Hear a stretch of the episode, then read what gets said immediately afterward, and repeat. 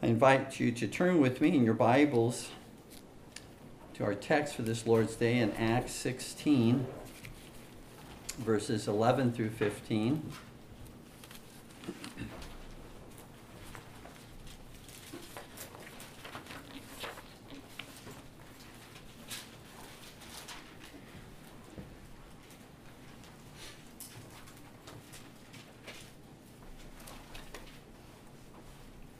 Acts 16, 11 through 15.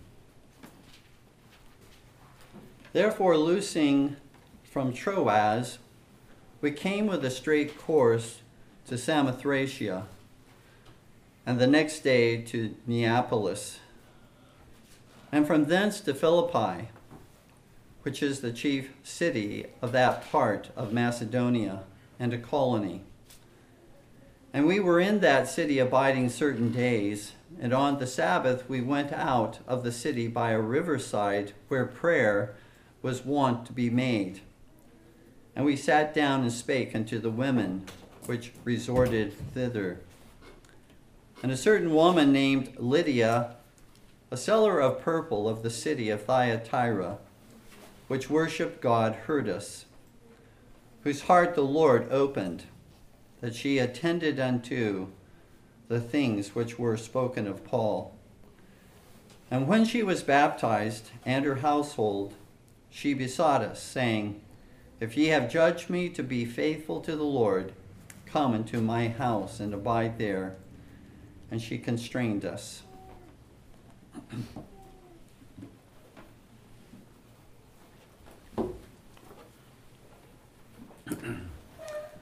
when we figure out our household budget, we wouldn't exclude from that budget the needs of our children.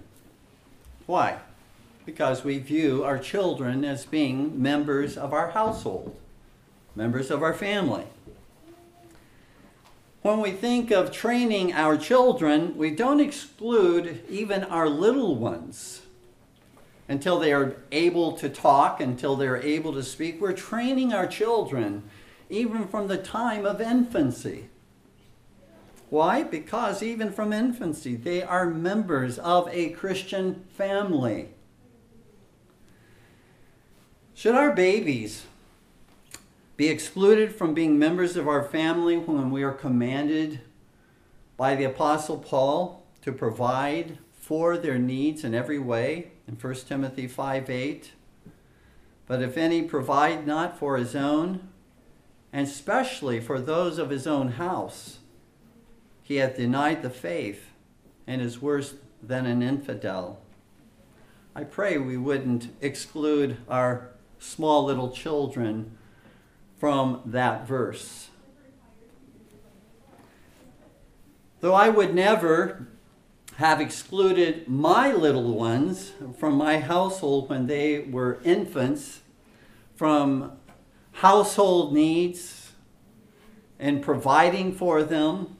I did earlier in my Christian life and in my Christian ministry exclude them from my household when it came to baptism. They were not a part of my household when it came to baptism. Every, every other way, they are part of my household, but not in that way. By God's grace, I've come to see this error and this inconsistency in my doctrine and in my practice. And we want to talk and speak and address that matter in the sermon this Lord's Day, inasmuch as we will be administering uh, the sign and seal of baptism uh, to one of our little ones. So let's consider the conversion of Lydia and her baptism, but also the baptism of her household in Acts 16, verses 11 through 15. And we'll be considering the following two main points. Number one, God sovereignly opened Lydia's heart to Christ in verses 11 through 14. And then the second main point baptism was administered not only to Lydia but to her household in verse 15. So, our first main point God sovereignly opened Lydia's heart to Christ. In verses 11 through 14. After Paul received the vision, you recall, from the man in Macedonia in verse 9 of this chapter, Paul, Silas, Timothy, and now Luke has joined the missionary team because in verse 10, for the first time, the human author, Luke, uses the plural, first person plural, we, in verse 11, or in verse 10. And they set sail for Macedonia, moving from Asia Minor, crossing the Aegean Sea into Europe, in verse 11. As the Apostle Paul and the other members of his missionary team arrived in the city, the chief city of Philippi, in verse 12, they found no synagogue there. Uh, uh, historically, we learned that 10 men were needed to form a synagogue. That's not found in the scripture, but that is found in Jewish writings. Paul and his missionary team heard that there were, however, a few Jews uh, who gathered on the Sabbath for prayer along the river. And as Paul and his fellow ministers arrived there at the river, there they saw a few women gathered for prayer together on the Sabbath day. And Paul took the occasion to speak to these women that were gathered there. There was one particular woman present among the, the women that listened very fervently and very intently to what Paul had to say. And her name was Lydia. She was from the city of Thyatira, was situated, which was situated in Asia Minor, which is now modern Turkey. Uh, subsequently, a church was established there in that very city of Thyatira. And Jesus sends one of his letters, the seven letters in Revelation, the first few chapters, sends one of those letters is sent to the, the ministry in the church of Thyatira. We also learned concerning Lydia that she was a seller of purple, which means that she likely had a lucrative business in which she sold cloth that had been dyed in purple, a fabric that was in great demand at that time, especially by those who were wealthy. Lydia was apparently uh, a widow, uh, uh, unmarried, it would seem, for she, we read in verse 15, it's not her husband's household that is baptized, it's her and her household that is baptized. And subsequently, in the same verse, she invites she invites Paul and his missionary team to come to her house, uh, not to her and her husband's house, but to her house. Lydia is a Greek name, which likely would indicate that she's a Gentile proselyte to the Jewish religion.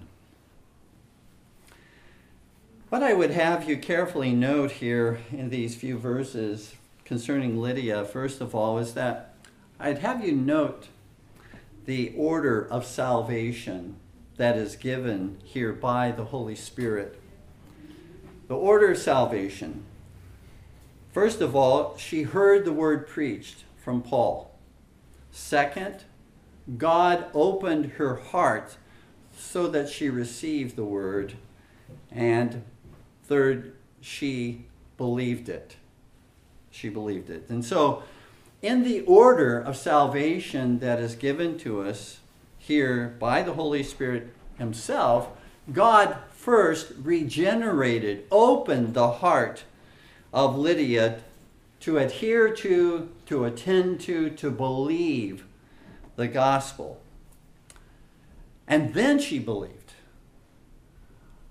That order is ever so important. Let's not quickly skip over that. First, in other words, she was born again because she was dead in her trespasses and sins. She was born again, and then she believed. Until we are born again, none of us can see the kingdom of God by faith. None of us can enter into the kingdom of God by faith until we are first born again. That's what Jesus says in John 3 3. Verily, verily, I say unto thee, except a man be born again, he cannot see the kingdom of God. He cannot enter into it. He cannot see it by faith. You see, none of us, the truth of the matter is that none of us would come to Christ if it merely depended upon us to will to do so. Because our will, like our mind and our emotions, our will is dead to Christ.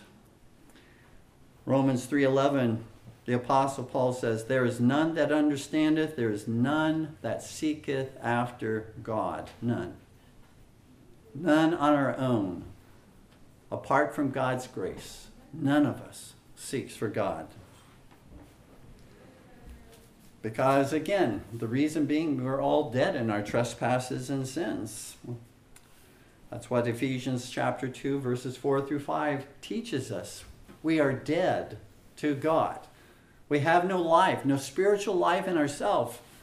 Our, our mind, our emotions, and our will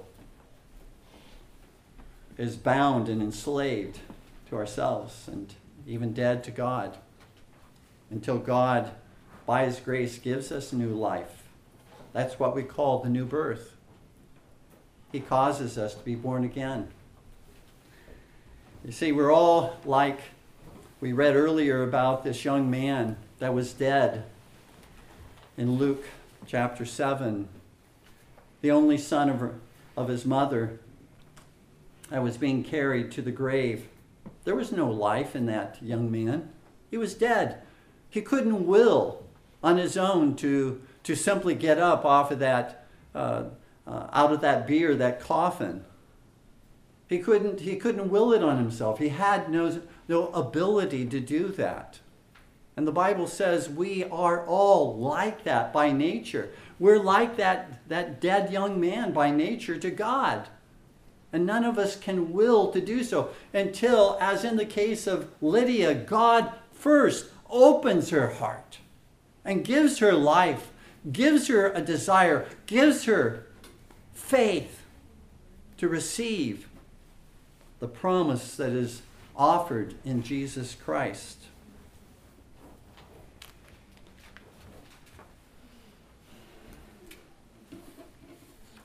You see, salvation is not partly from God and partly from us. As Jonah says, while in the belly of the whale, salvation is of the Lord.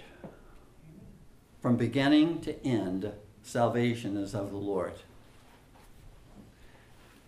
In fact, our faith in Jesus Christ is entirely a free gift given to us. And God has given us faith to believe and trust in Him. Not because all men possess faith, they just need to exercise it in Christ. In fact, Paul says in 2 Thessalonians 3 2, not all men have faith. Not all men have faith. But Paul says in Ephesians 2 8 and 9, For by grace are you saved through faith, and that not of yourselves. That faith is not of yourselves, it is the gift of God. And it's given that there be no one who boasts before him. None of us can boast before God that I am the one who first chose God, or I am the one who exercise faith in God and boast in that.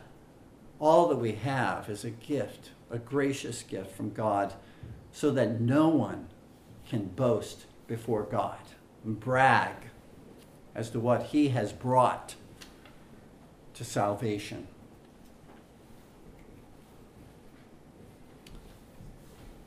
How will you know if the Lord has opened your heart? You'll know that God has opened your heart by the faith he gives you to rest in him as your only hope of forgiveness, as your only hope of righteousness, as your only hope of everlasting life. And the desires that he puts within you to keep his commandments and to walk in faithfulness to him not looking to yourself, but looking away from yourself to Jesus Christ.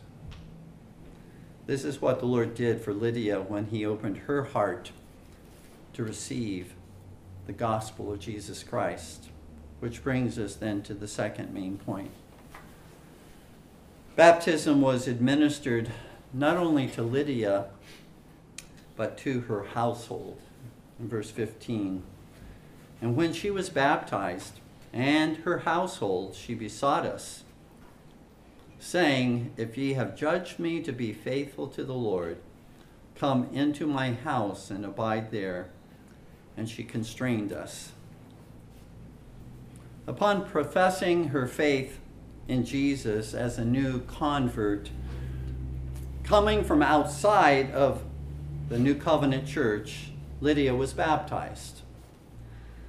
But she was not the only one that we read of that was baptized, for the text goes on to say, and when she was baptized, and her household.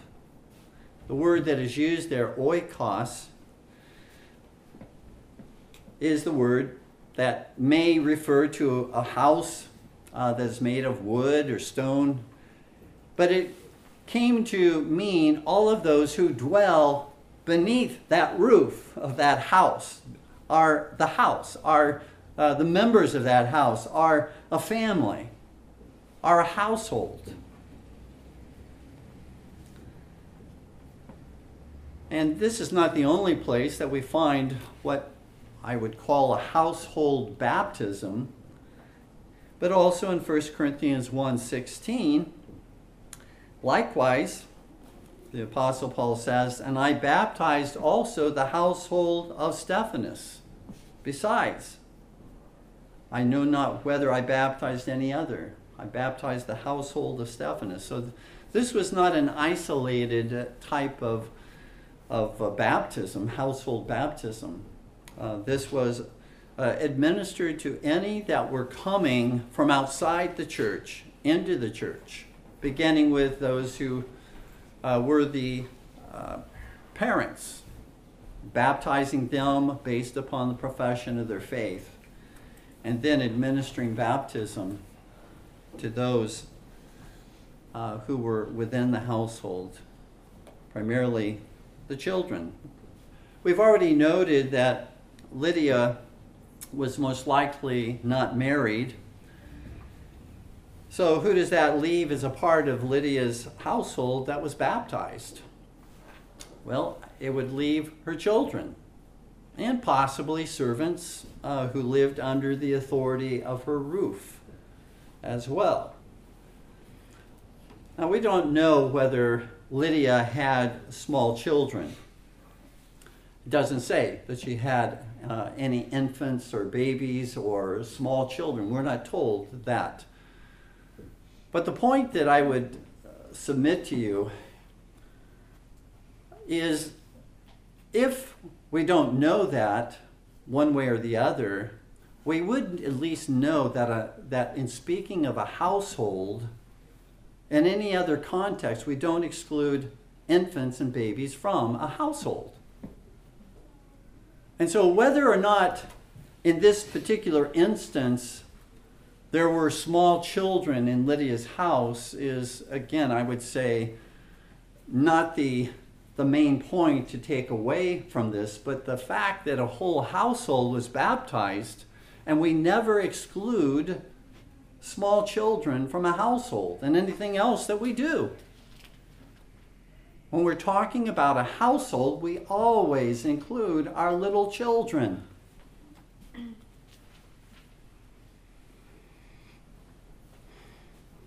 It doesn't say how old the children were within the household and therefore we can't we can't establish particular qualifications. Well, if they were baptized, they, they must have been, you know, this old. We're, we're not told.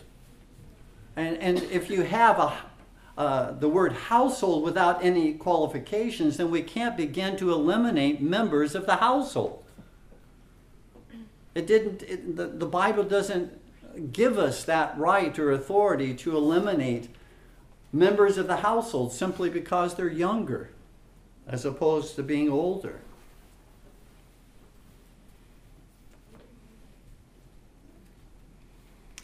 Apostle Paul elsewhere considers uh, children, even small children, to be part of a household in 1 Timothy 3 4,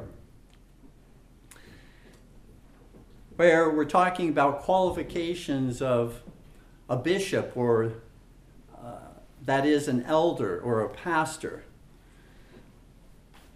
And one of the qualifications is this one that ruleth ruleth well his own house. Same word, oikos.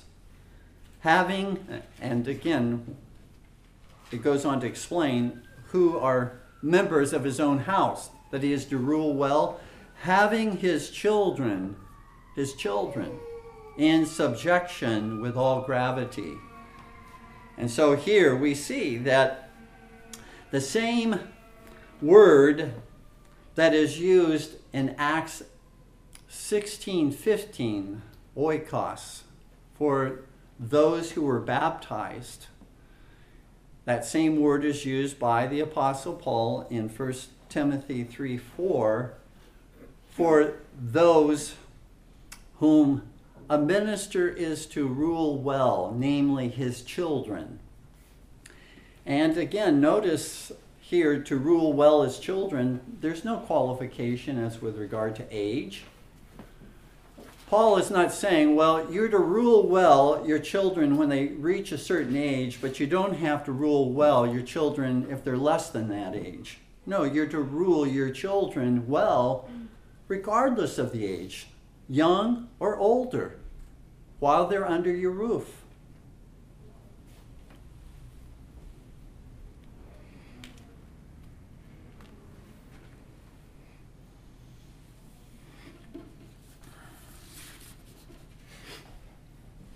If Paul did not remove small children from a household, when talking about a pastor's family, why should those small children be removed from Lydia's household when talking about baptizing them? They shouldn't be. They shouldn't be excluded. Now, it will be objected that if there were any children in Lydia's household that were baptized, as we've noted, they were old enough to profess faith in Jesus Christ. But as I have already noted as well, Acts 16:15 does not make any such qualification. That's a qualification that must come uh, from someplace, but it it does not state that with regard to household baptisms that there was a particular age or a particular qualification. Um, simply that they are members of the family, that they are children uh, of those believing parents. In fact, the profession of faith that is mentioned here in the case of Lydia, in verse 15, or in verse 14, whose heart the Lord opened, and she attended unto the things which were spoken of Paul, basically attended unto the things spoken by Paul means that she gave ear to, she received the things spoken by Paul concerning the gospel. It doesn't have that same qualification with regard to the household. It, it qualifies her, as that was true of her, but it doesn't say that was true of any other member within the household. It simply says that, paraphrasing it, she believed, She trusted in Christ and she was baptized, and her household was baptized. Her children within the household were baptized.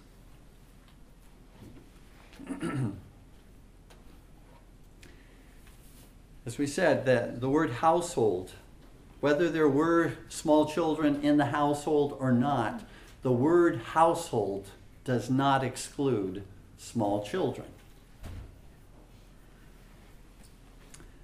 When we go to the Old Testament, which I think we find the foundation and the basis for how to treat a household, it doesn't begin in the New Testament, it flows from the Old Testament covenant. The covenant God made with Abraham is the same covenant, Paul says, that is made with Christians today in Galatians chapter 3. And in that covenant made with Abraham, we read in Genesis 17, verses 12 through 13 And he that is eight days old shall be circumcised among you, every man child in your generations.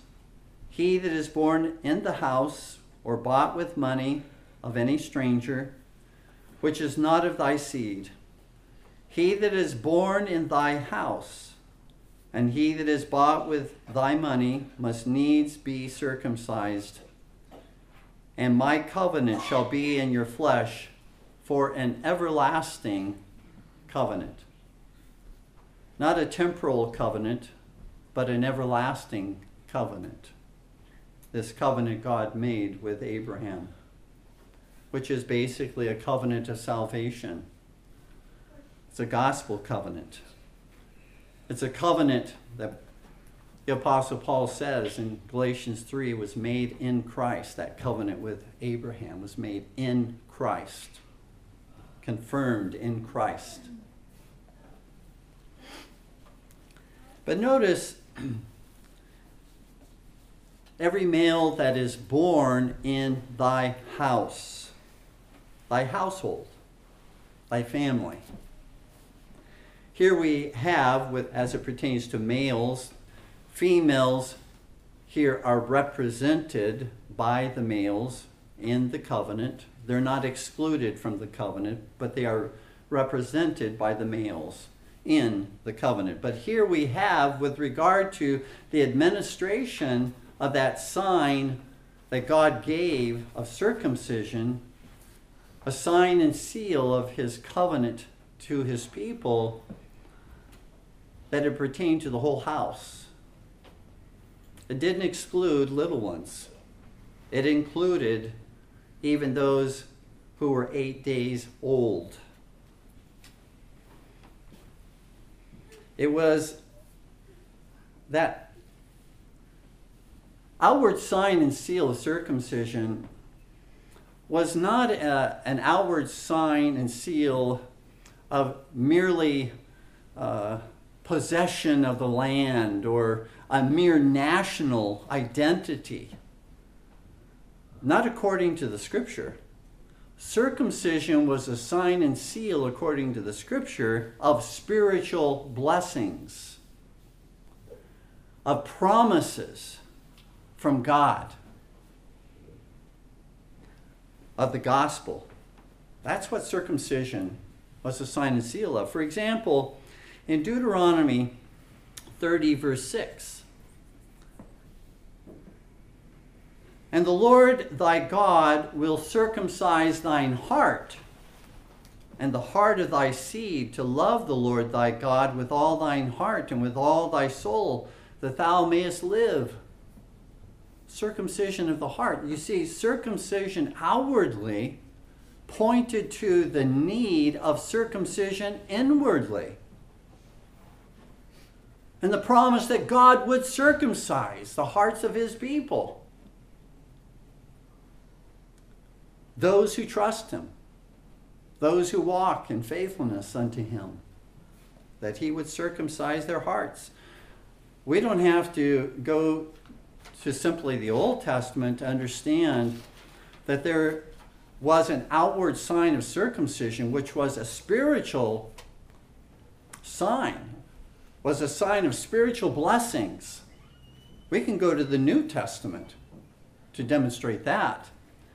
In Romans 2, verses 28 through 29, Paul says, For he is not a Jew, which is one outwardly, neither is that circumcision which is outward in the flesh, but he is a Jew, which is one inwardly. And circumcision is that of the heart, in the spirit, and not in the letter, whose praise is not of men, but of God. Even Paul says that circumcision outward pointed to circumcision inward. It was a promise of inward blessings, gospel blessings. That's what Paul means or in Romans chapter 4, verse 11. When Paul says concerning the sign of circumcision, which was administered to the whole household of males, young and old alike, and was a testimony, was, was a um, sign and seal of God's promises of righteousness in justification. Notice Romans 4:11, and he, that's Abraham, received the sign of circumcision. What was it a sign and seal of? A seal of the righteousness of the faith which he had yet being uncircumcised. Circumcision was a sign and seal of God's righteousness, which we all need in order to be justified and declared righteous before God. That's what Paul is saying. A sign and seal of the righteousness which Abraham as well needed. Now, if it is, that is circumcision in the Old Testament, if that is an outward sign and seal of the need for inward circumcision of the heart, the cutting away of the flesh, the removal of sin from our, from our hearts. And if it is a sign and seal of the righteousness of God, imputed unto us by faith alone, why then was that sign and seal applied to an eight day old infant who couldn't yet believe, who could not yet trust in the God who gives that righteousness, who circumcises that heart, who could not yet believe those promises? Because undoubtedly God did. Here we're told what that sign and seal of circumcision meant to Abraham. The promise, again, of God's righteousness. And yet that same promise was applied to his son, to his son Isaac. And from Isaac to Jacob and, and then on and on.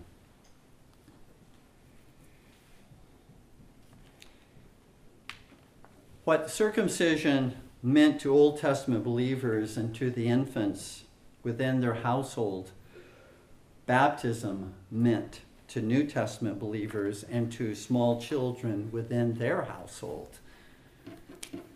There was household circumcision, there's household baptism. Did not mean that children were excluded in either case from households. They were included within households. In fact, this change from circumcision that was the sign of God's covenant of grace and mercy to his people in the Old Testament now is baptism as the sign and seal of God's grace and mercy to his people in the New Testament. They mean the same thing, though they are administered differently. Circumcision is the cutting away of sin. Baptism is the washing away of sin. That's what they signify and seal. The same truths, same blessings to God's people. Paul says in Colossians 2, verses 11 through 12, In whom, that is in Christ, also ye are circumcised. Speaking to believers at that time, he says, In Christ, you are circumcised. With the circumcision made without hands, in putting off the body of the sins of the flesh by the circumcision of Christ, buried with him in baptism. In other words, what circumcision means by way of the cutting of the flesh, baptism is that which means the same thing. Circumcision, spiritual inward circumcision, is signified and sealed by water baptism.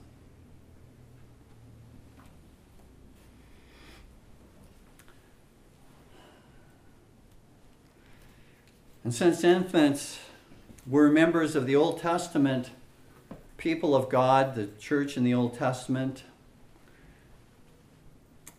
they were not excluded.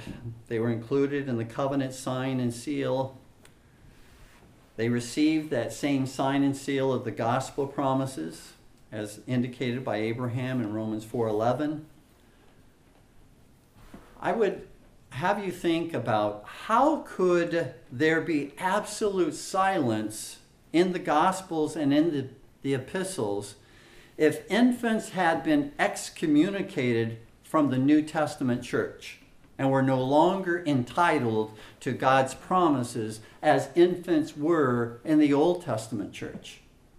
Do you think that, that those becoming Christians parents would be jumping up and down for joy, saying, All right, my children are no longer included amongst God's people. They no longer receive the sign and seal of God's promises. Why is there silence? Because, again, that silence would indicate that that continues to be the case in the New Testament especially when we never find God forbidding forbidding the administration of baptism to an infant. And we never find, interestingly, a baptism of a child or uh, one who is older who grew up within the church. Why do we not find baptisms of those young people who are raised within the church and then professed faith in Jesus Christ later on, why don't we find in those cases any baptisms? Because they had already been baptized. They had already received the sign of the covenant. If their parents were already a part, members of the church. When they came from outside the church, were converts from, from Judaism or from uh, heathen religions, when they came into the church as new converts, yes, the parents were baptized and the whole household. But after they become members of the church, subsequent children, as we see in the Old Testament, receive the sign of the covenant when they're small, when they're infants. That's what household baptism is all about. Can you imagine? Can you imagine at that period of redemptive history? One day, your children are in the covenant, receive the sign of the covenant, and the next day, they're not. They have no place in God's covenant. What is a parent to think? What are God's people to think? Jesus says in Matthew 19 14, suffer little children and, for, and forbid them not to come unto me, for of such is the kingdom of heaven. Jesus says here, not of such ones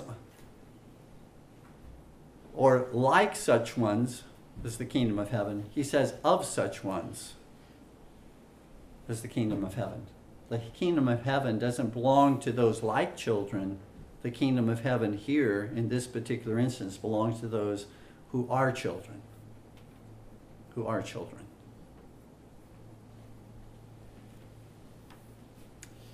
Paul or Peter preaches on the day of Pentecost, and he says, For the promise is unto you and your children, and to all that are afar off, as even as many as the Lord our God shall call. The promise is to you and to your children.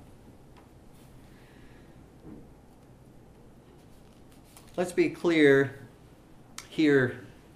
This does not mean that all who were circumcised in the Old Testament were God's elect. Esau was circumcised, and so was Jacob. But God says in Romans 9, Jacob have I loved, and Esau have I hated. They were both circumcised. Circumcision, circumcision in the Old Testament certainly signifies and seals God's promises, but if those promises are not received by faith, then they're not realized.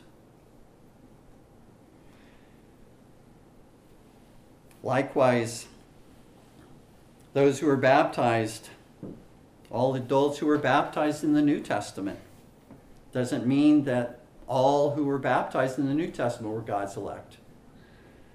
Simon the sorcerer in Acts 8 was baptized.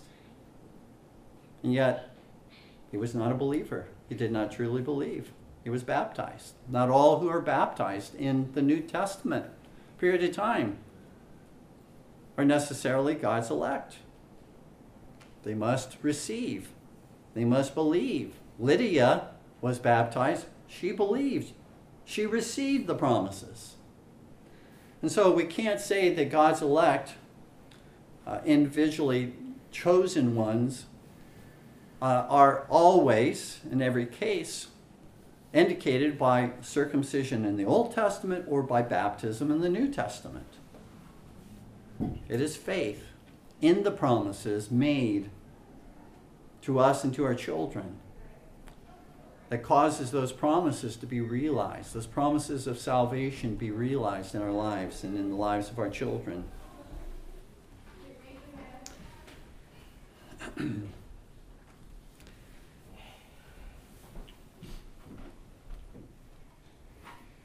There's one objection I want to very quickly look at, and one that I'm sure we're all familiar with, Matthew, or Mark 16 16, where it says, Jesus speaking says, He that believeth and is baptized shall be saved, but he that believeth not shall be damned.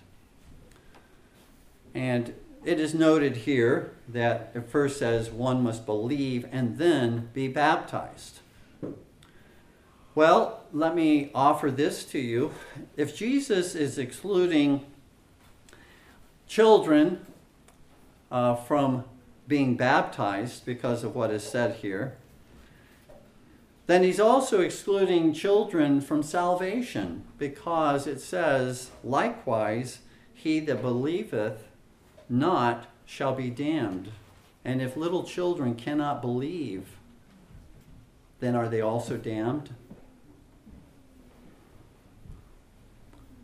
He's speaking here of adult converts. He's speaking of those as they go out into the world. He's speaking of adult con- converts. The ordinary um, order that is followed is to those who are outside the church believe and be baptized. For those who are within the church, as we've noted from the Old Testament, they receive the sign of God's covenant and then looking to the co- to the promises in the covenant and in the sign of God's covenant in baptism they believe those promises made unto them. Faith is necessary. No one is saying that by virtue, or at least we're not saying, that by virtue of being baptized, that a person is saved. We don't believe the Bible teaches that. Faith is necessary, repentance is necessary in order to receive the promised blessings of the Lord. So, as we conclude uh, the sermon this Lord's Day, let's keep the following points in mind. First, both adults and children who are baptized must receive by faith alone the promise of Christ's forgiveness. Simply because they're an adult who is baptized does not mean that they receive the blessings of God's forgiveness. An adult must believe the promises made in what in baptism and in the gospel just as a child must believe those promises that are signified and sealed in baptism in order to be saved. No doubt, just as someone, an adult, may be baptized and not be truly saved, but then subsequently, sometime later perhaps, look back and say, What does my baptism mean? Does my baptism simply save me? No, I need to believe the promises that are in my baptism. And so it's possible for adults to be baptized and to look back upon their baptism as well and then to believe subsequently. They don't need to be baptized all over again, they've been baptized. So, likewise with children. They are baptized within the church. And they may, again, God willing, come to believe and to receive those promises that God has made unto them. It's one thing for God to promise, it's another thing for us to receive the promise by faith.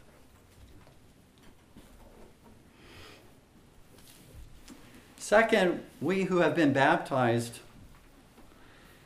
cannot ignore or neglect what our baptism means. Whether we received baptism as a child or whether we received it as an adult or a young person, and then think that we that everything is going to be okay with us, that God will receive us, God will accept us into heaven when we die simply because we've been baptized.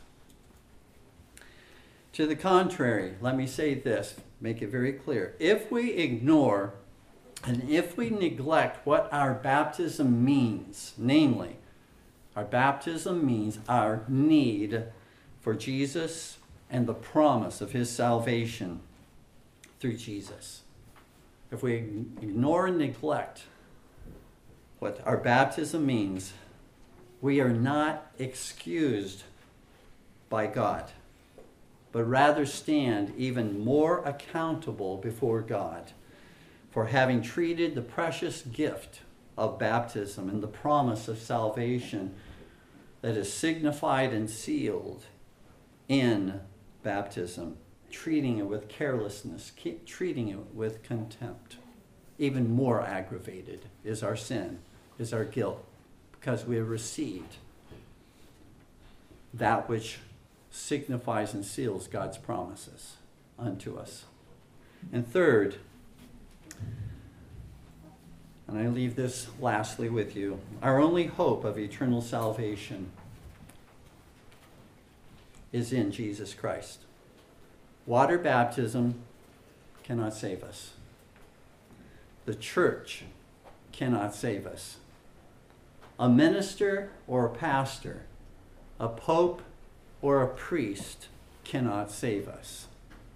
Our good works, which we think that we have done, and we offer up to God cannot save us because they fall so far short of His glory and perfection.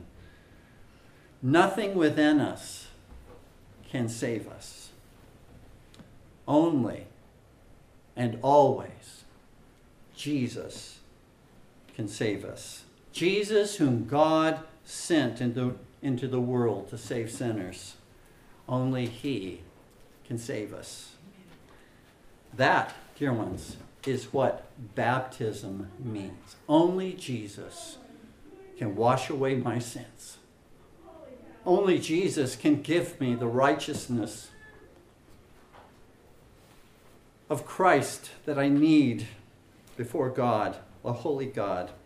Only He can save us, whether it be an adult or whether it be a child that is baptized. Only Jesus can save us. Amen. Please stand with me in prayer.